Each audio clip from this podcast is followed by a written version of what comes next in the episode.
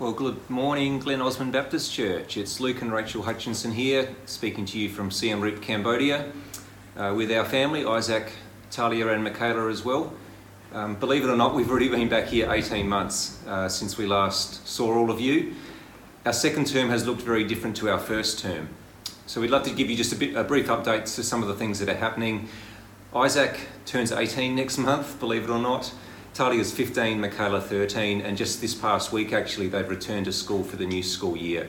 Isaac's doing year 12, his final year, Talia in year 10 and Michaela in year 8. Since we've returned, I've spent a lot more of my time now teaching English to a variety of people, a variety of students in a variety of places, and this year as well I started work on writing what will be a short booklet that's designed to present kind of the grand narrative, the big story of Scripture, of the Bible, to Khmer people in a way that is both culturally relevant and accessible to them. So that's been really interesting and I'm enjoying doing that.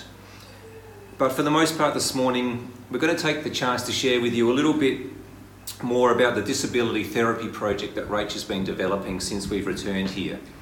You've already seen a short video about it this morning, and while it's a very practical project, practical in nature, it's also caused us to think a lot more about things like culture, aspects of faith, even some of the things that the Bible has to say. So all of those things in ways that we didn't necessarily expect when we set out on this and when Rach began. Okay, since I've been here in Cambodia, I've been working with children with disabilities and their families, and been able to gain a bit of an understanding about how disability is seen in Cambodia. There is some level of understanding about physical disabilities in Cambodia, and some accommodations have been made, but there is still a way to go. While we expect many of our clients and most of our clients that come to the project to not require wheelchair accessibility, being a provider of for people with disabilities meant that we thought that having wheelchair accessibility was important. So as I looked into the specifications about how high and how steep a ramp should be, I firstly looked into Australian standards, and for a ramp to meet Australian standards for the space that we had, the ramp was going to have to be about 8.5 metres long. So this would take our ramp well across our yard, across the road and into the neighbour's yard as well. So this was a little bit impractical. So then I looked at what specifications perhaps the US and the UK had, and that made a much more reasonable 6 metre long ramp. Again, not something that I could do. So I was searching for something that would say, you know, what are the specifications in Cambodia? And despite looking for a long time, I could only find one article that said, hey, we think ramps are a good idea. So as you can see, there is understanding about some physical disability stuff, but there's still a way to go. And even despite limitations like this, physical disabilities are much more understood than those that affect how we think. Disabilities such as autism, Down syndrome, intellectual disability, and developmental delays. One day, our staff member for the project, Maria, was asked, why would we help someone with a disability? So my first instinct when I heard this was, well, why wouldn't we? Why wouldn't we help someone if we could? Why wouldn't we help someone to reach their full potential? And why wouldn't we help if we could improve their life? Here in Cambodia, it's a real lack of education and a lack of understanding about disability, as well as a lack of support services. That means people generally don't know that help is possible. They don't necessarily know that people with cognitive disabilities have potential to develop and support and improve, because there are no services around that support this idea. In fact, I've heard stories that the admin staff at hospitals have told parents just to go home because there's nothing that can be done for their child with disability. While hearing this may shock us, it is a simple reality here. Many people, Khmer people, believe that when they hear the word for disability, it means that nothing can be done. But interestingly, this idea of should we help them also brings about the question, well, should we help them? Should we help with people with disability? Shouldn't we just leave them alone and let them live in peace? Now, this is something that often happens in Cambodia. People with disabilities are often isolated, and families keep their relatives at home. And often children have limited access to schooling because they are just too difficult to manage in the classroom. Furthermore, if we want to change them, does this mean that we don't accept who they are? And further on from this still, doesn't helping them change who God created them to be? So how did I answer this question with Maria as we consider how to respond to this question when asked by more people? We talked about how God created us all. He loves us as we are, yet he wants to see us all develop and grow. So why not this be the case for people with disability? But he also wants us to show his love, and helping people is a way that we can do this. If we can make a real and functional difference to the life of someone with a disability or their family members, then we should help.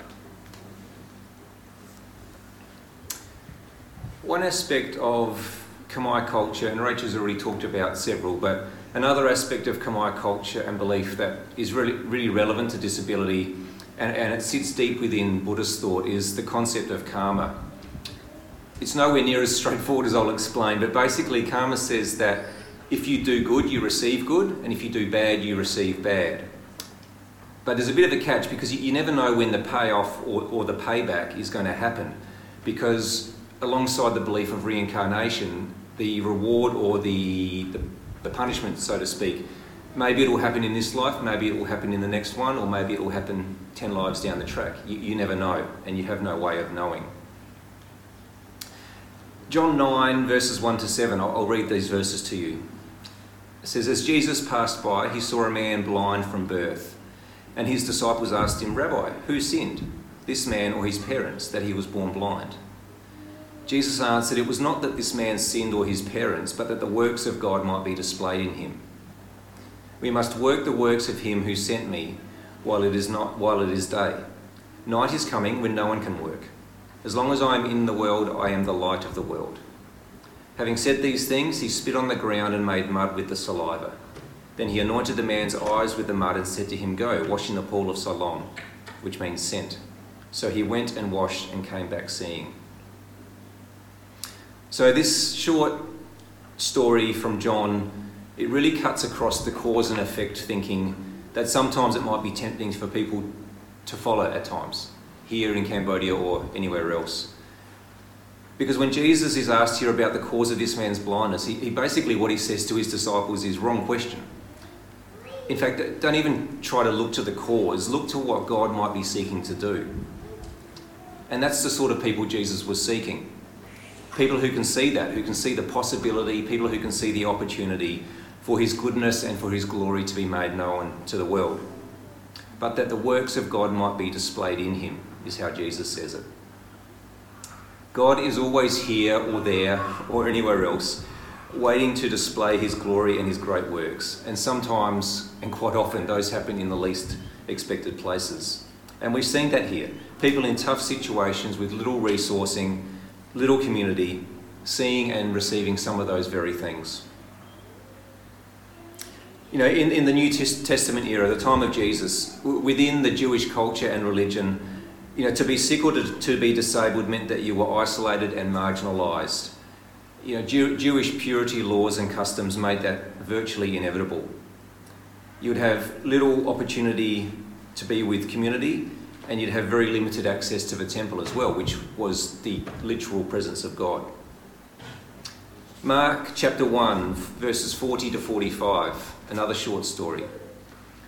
A man with leprosy came to Jesus and begged him on his knees, if you are willing, you can make me clean. Jesus was indignant. He reached out his hand and touched the man. I am willing, he said, be clean. Immediately the leprosy left him and he was cleansed. Jesus sent him away at once with a strong warning. See that you don't tell this to anyone, but go, show yourself to the priest and offer the sacrifices that Moses commanded for your cleansing as a testimony to them. Instead, he went out and began to talk freely, spreading the news. As a result, Jesus could no longer enter a town openly, but stayed outside in lonely places. Yet the people still came to him from everywhere. Now, one of the interesting parts of this story is Jesus' instruction to the man for what to do after he healed him. He tells him to go to the priest and offer sacrifices. So that was according to Jewish custom and law, but it's important to note that the act itself had the effect of redeeming and restoring this man to society. Previously, he would have been isolated, marginalised, probably living outside of the city walls. But Jesus heals him and he's restored, he's redeemed, and he's able to re-enter society. And we see this so often when Jesus heals a person in the scriptures. It's typical of what happens whenever Jesus does that. It wasn't just a physical healing, what Jesus did. It was a social act too. And of course, in that era, healing allowed the Jewish people, those who were healed, to return to temple worship. Again, to enter the literal presence of God, which was denied to them before. And so to be healed of an illness or a disability at that time was in very many ways a significant spiritual act too. Now, one of the stories I love to tell about the project Rachel's been working in is, I don't spend a lot of time there, but I spent a little bit of time, and I was there the day that Rachel and Maria's very first client came. It was a young mum with a young daughter.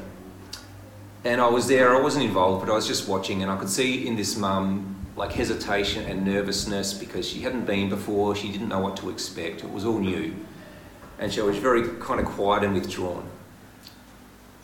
Less than 2 weeks later, I was there again, and the same mum and daughter returned for perhaps their third or fourth visit. Now, she didn't know I was there because I was sitting in the office off to the side, but I saw her come in, and I saw a completely different person to 2 weeks before. She kind of had a spring in her step, she had confidence, she knew what was going on. And I looked at that and I realised, here's a person and a family who, well, they found something they didn't have before. They found a place that can help, but they've also found a community of people who understand and who accept them and who are looking to help. But perhaps above all, she had found a place, a community of people, something that she'd become a part of with her daughter. And it was really great to see.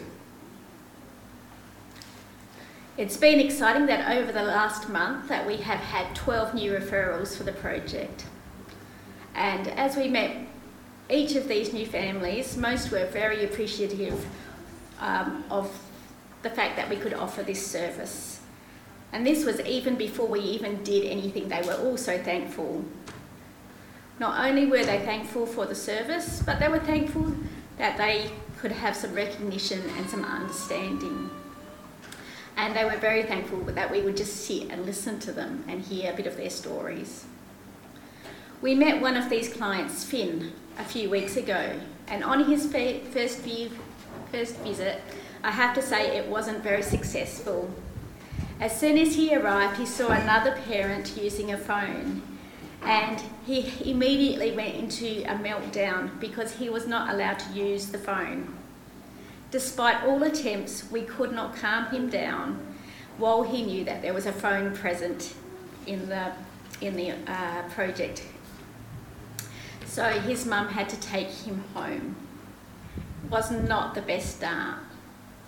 So visit 2, he came in, he rushed straight to our office, which we hadn't locked because he had arrived early. He saw our phones and then spent most of the session trying to get into the office and use the phones. Again, not the best start.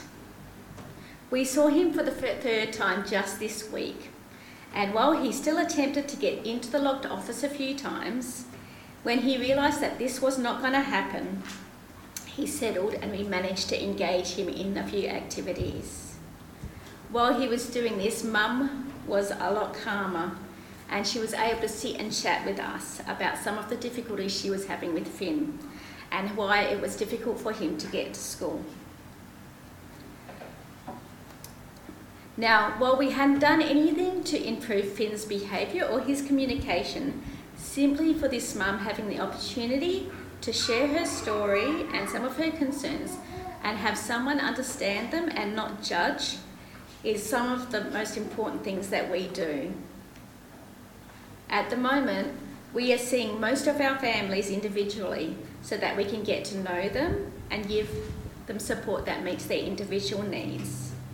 But we are also currently planning stages for group sessions so that we can have children practice their social skills and for parents to meet together. Recently, we had a young man come to see what we do at the project. One of the questions he asked after this session was, "Don't you ever get bored or frustrated?" My response to him was, "No, never." And I went on to explain that each person is made individually. And because of that, they all have a unique set of strengths and weaknesses and challenges. So I'm always challenged to think in new and creative ways about how we might be able to help. Although when working with people with disabilities, progress is often slow, when it happens, it is so rewarding. The things that we might see as insignificant to some people are huge milestones to the children and to their families, and they represent hope that their children can grow and develop. More often though, that it is not what we can teach them, but what they are teaching us about God, how He sees us, our worth, seeing ourselves and everyone as special and as His. Thanks again for allowing us to share today, for some of those things that have been on our hearts and in our minds as we learn and grow in this, as we participate in this project. And we thank you especially for your ongoing support for what is happening here in Cambodia. Thanks again. Bye for now.